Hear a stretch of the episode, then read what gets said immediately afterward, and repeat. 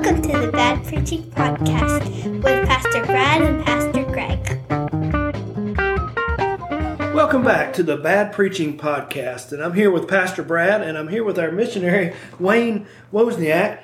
And we enjoyed the last podcast so much that we decided that we would do a part two. So Wayne is making history here at Nortonsville, the first person interviewed on the Bad Preaching Podcast and the first part two we've ever had. So congratulations, Wayne. Kind of like Rocky too. There you go. so I don't know what this will do for your career as you go forward, but uh, whatever it does, we're sorry. so, uh, how about um, I think a great question for our listeners would be this Wayne, what does a missionary do on a day to day basis? Can you just just t- I was fascinated when I was with you in Colombia to hear the stories, to see what you did. But can you just maybe walk us through what does a missionary do on day to day? It would probably depend upon what type of missionary they were. They were. I, I know missionaries that are like veterinarian missionaries, medical missionaries, Okay. uh, one- ones that run orphanages and all. My wife and I are missionary educators, and we're working with two Bible colleges, one in Peru, one in Colombia. And the purpose of the college is to train young men and women uh, put in their hands the tools they need to be effective in ministry, and then we try to raise the funds to send them out and plant churches. So I spend uh, about seven months a year on the field, and during that time, I'm visiting the different colleges, teaching classes at the colleges, recruiting recruiting teachers, meeting with the teachers, and all. And then I spend five months out of the year in the States fundraising to keep both schools operational and raising funds for the church plants when they graduate. So I would say probably on a day to day basis when I'm on the field, get up, have breakfast, uh, ride a motorcycle to the Bible college. Uh, during the month of October, I'll be teaching every day. Uh, we do modular classes, so it's a two week class. And so I teach a, a class in the morning, and then in the afternoon, I'm grading papers um, staying in touch with people. I'm constantly communicating with pastors and letting them know how we're doing. And uh, but we love it. My wife and I love being missionaries. Hardly a day goes by that we don't thank the Lord for calling us to be missionaries. That's so powerful. And when you say seven months on the field, you specifically are splitting some of that time between two countries, right? Peru and Colombia. Right. Usually during those seven months, I'm a, a little over a month in Colombia, and then the rest of the time I'm in Peru. This this is such an interesting conversation for me, uh, Pastor Brad. I think about when I was growing up, or even maybe as a young adult. You, I would think of missionary, and in my mind, you just picture someone preaching to the masses all the time. Missions work in my mind was someone goes and they preach and they bring people together and they preach, they bring people together and they preach. But as you have just explained to us in detail, there are a lot of specializations within the missions field. It's not just evangelism. You're an educator. Do you like being an educator? Love being an educator, and another part of our job that I didn't really mention is visiting our graduates, and that's probably mm. my favorite part. I love visiting our graduates, seeing them being fruitful in ministry, being able to encourage them, pray for them, give them an offering. Yeah. You know, but there are missionaries that do the preaching part. Right, Uh, right, right. Manning Thornton, a very close friend of mine, he's a missionary evangelist, and he goes to different countries uh, around the world. He's been to 65 different countries, and they'll do these big preaching crusades, and he'll preach to a couple of thousand of people. And uh, but he's also a missionary educator, and when he finishes Right, up the crusade, right. he'll go to that country, the, the Bible college in that country, and teach. Wow, that's powerful. So there's a lot of moving parts to your ministry, and uh, it's really neat too. You are in a lot of ways an advocate for the students in your Bible colleges, but then you're an advocate for them after they have planted their churches and become pastors. And can you talk to us a little bit about that? I know the other day you had a picture of of a church in some need of repair, and, and I know Nortonsville helped last year with a church that needed a roof. So you're very much an advocate for them.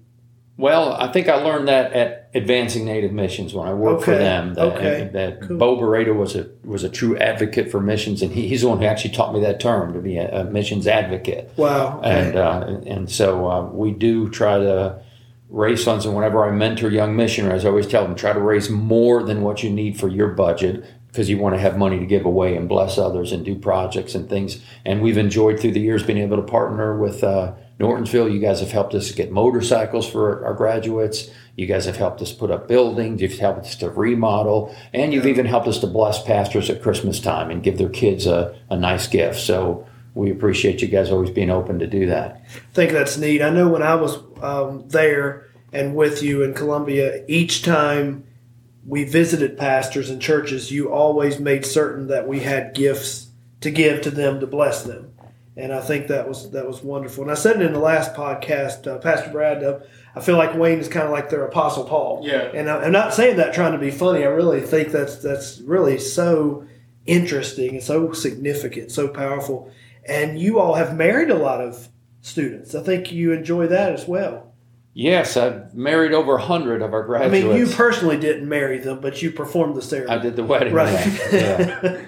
just, just in case anybody's taking it literally. Yeah, I'm, well, yeah, I'm not a Mormon. so, right. So, um, I think Pastor Brad has a question, but I, there was one question on the last podcast, and I just feel feel like I want to circle back to it because I feel like Wayne like is dodging the question a little bit. Like my card playing skills when I w- was with you in Colombia, you, you really don't want to talk about any of that. Um, well, I, I- psychologists say that you tend to block out traumatic experiences from your mind, so I've kind of blocked it out of my mind. Okay. Now, I do remember him playing a wild card over and over Over. again. I'm like, hey, bud, you don't want to discard your wild card. You need to hold. Oh, is that wild? And he'd put it back in his hand, and he'd stare at his hand for a few minutes, and then he'd discard the same wild card again. I'm like, dude, that's a wild card. And so finally, I said, okay, that's enough. I'll just let him discard, and I'll take it. Um, okay, so I guess we're not going to get into me giving tips today or anything, but I just wanted to go after that question one more time on the on the Bad Preaching podcast. Uh, Pastor Brad, you have some questions. I do.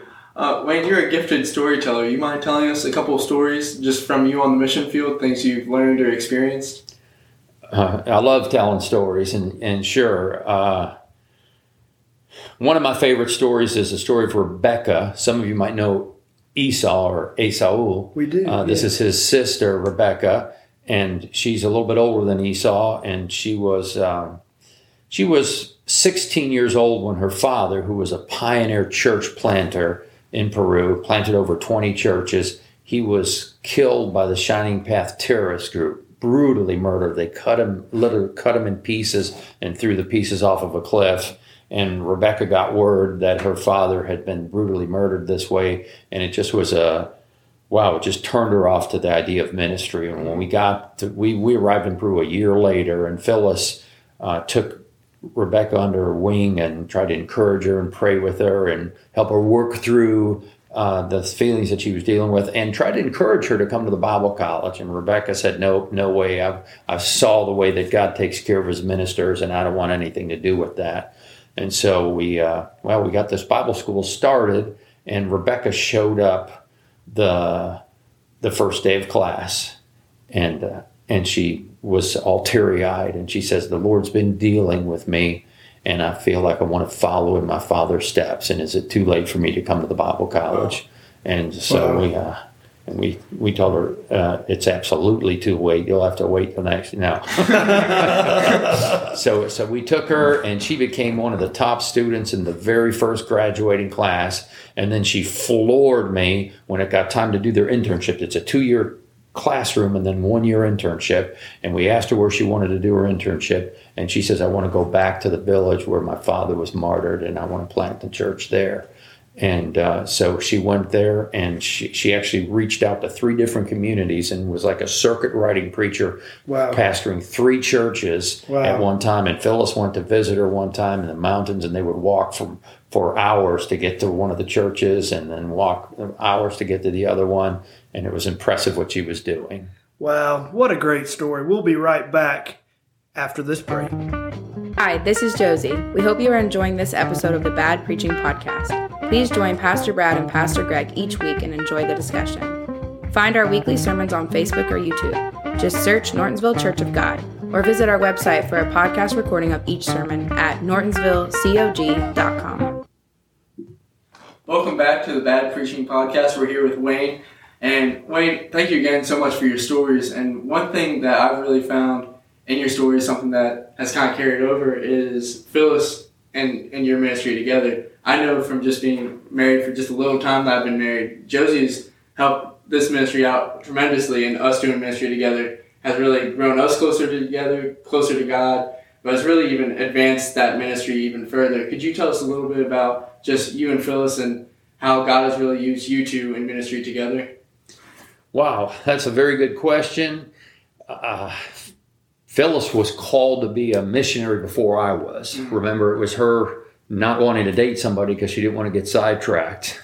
so uh, she wouldn't even consider dating me until she realized that I was called to be. Until I told her, "Yeah, well, I'm called to be a missionary too." And so I'm basically on the field because of her. And Phyllis is a tremendously gifted administrator. So she basically takes care of all the administrating of, of both Bible colleges, keeps up with the finances, and she's also teaches, actually runs circles around me teaching. Sometimes we'll teach together a, a, class or a seminar, and I'll finish my part and think, man, I really hit it out of the ballpark. And then she'll get up and just like, wow, run circles around me. So she's very gifted and just a real passion for for missions and for ministry. So I'm very, very proud of her. That's awesome. What are some of the courses that you guys teach? Well, Phyllis is very good at prison epistles. She loves the prison epistles, the pastoral epistles. She teaches the life of Christ. She teaches pastoral counseling, and she does a, a very good job on teaching family relationships. Uh, I teach usually the apologetics. I like teaching homiletics, which is how to preach, hermeneutics, how to interpret the Bible correctly, which are very important for a minister. And then I teach some of the biblical classes, uh, Corinthians. I teach history of Christianity and also history of the Church of God. And I always enjoy teaching that class so I can kind of instill in our students a love and loyalty to our church. Could you tell us a little bit more about your studies with apologetics? Well, I I learned when I first became a Christian, I was under the impression that to be a Christian you have to turn off your brain and just blindly believe the Bible. Mm. And I didn't realize that there was evidence out there. And I remember I was at uh, Lee University, and one of our teachers was going over some of the evidence that backed up the credibility of the Bible, the archaeological evidence. And I remember just like, wow. And I, I was actually teary eyed in the class. I couldn't mm. believe it. I went up to the teacher afterwards, like, man, where'd you get that information? And so he introduced me to uh, Josh McDowell and Evidence That Demands a Verdict. I started reading it, and he had several books that he footnoted, and then it just became a lifelong hobby of mine. I love I love studying apologetics. I'm actually considering starting a doctorate in January on a, a doctor of ministry in apologetics. Awesome. That's amazing. Awesome. With the uh, students in your Bible school, tell tell the listener what the age range is typically in, in the Peru and Colombia Bible schools. Well, most of our students are, are 18, between 18 and say 30, but we do every so often take a 17 year old. In fact, there's been a couple of times if we've even taken a 16 year old because they can finish high school as early as 15 in, in, uh, in South America or in Latin America. And then we have had students, we had a student one time in their 70s. Presently in Peru right now, we've got a, a lady who's studying with us who's uh, 57 and wow. she's uh, wow. she was involved in, in children's ministry in her local church and her husband died during the covid crisis and she started getting a pension and she thought i don't want to just sit on a rocking chair and uh, let, me, let me go to the bible college and prepare for ministry. And so she's there studying and, and, and a good student. So um, this is an impromptu question. I gave you no prep for this. If you were not a missionary what would you be vocationally I would probably be a pastor in the States. Okay. I love ministry, so I'd be in some type so, of ministry. So you're still in the ministry. What if you weren't in the ministry? What would you like to do? I'd probably be a drug dealer. okay, well, that's a good time to end on uh, the Bad Preaching Podcast. Now, okay, well, I'll talk I, I, to, I'm not real sure. I'd probably be a teacher. I'll talk to our producers, see if we can edit it out. we are the producers, right, Brad? Yeah. That's great. I've learned a lot about that in Latin America. So. Yeah. That's right. That's right. So uh, we have about five, seven more minutes, depending on how long we want to go on this podcast. Wayne, share a story, maybe even a couple stories, would you, from the from the mission field? Okay, I'd be glad to. Because of my interest in apologetics, I'd like to share my favorite story related to apologetics. Awesome. And uh, this Awesome. actually took place here in Charlottesville when we were pastoring a Hispanic church.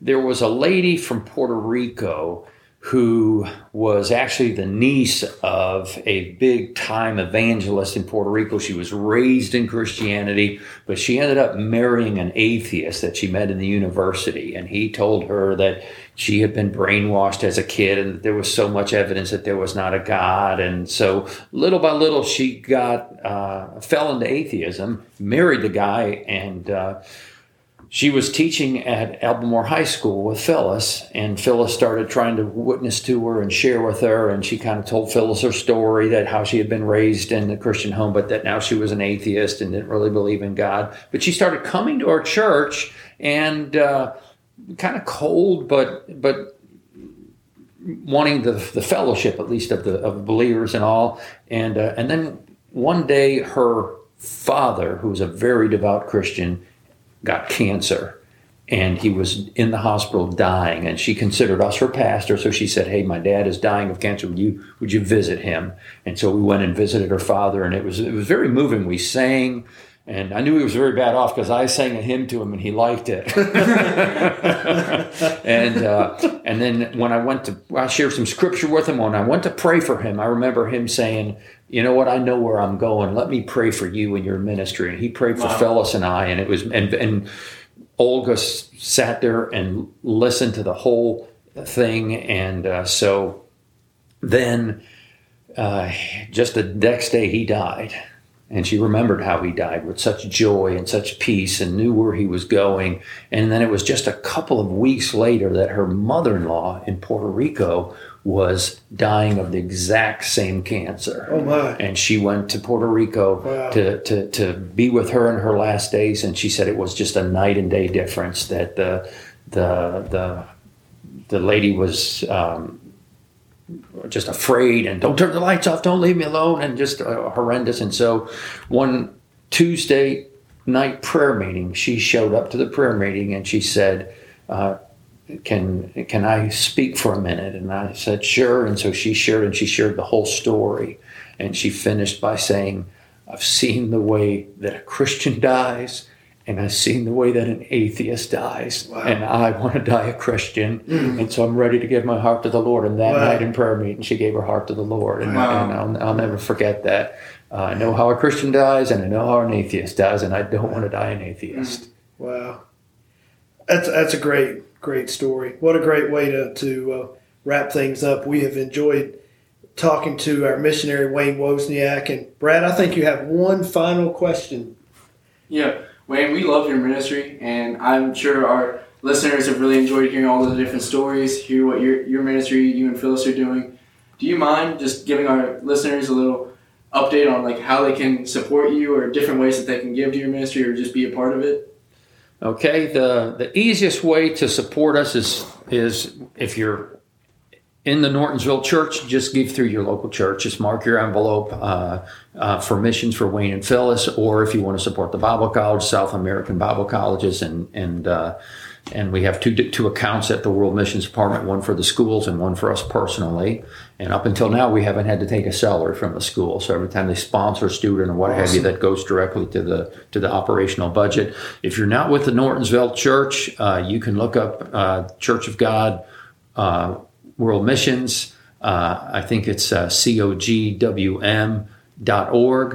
And uh, and look for projects and find us under South America and and you can give online uh, through World Missions. Thank you for that question. Yeah, that's awesome. Thank you so much for being with us. Yeah, thank you, Wayne, and thank you for listening to the Bad Preaching Podcast. Thanks for listening today. Join us next week on the Bad Preaching Podcast.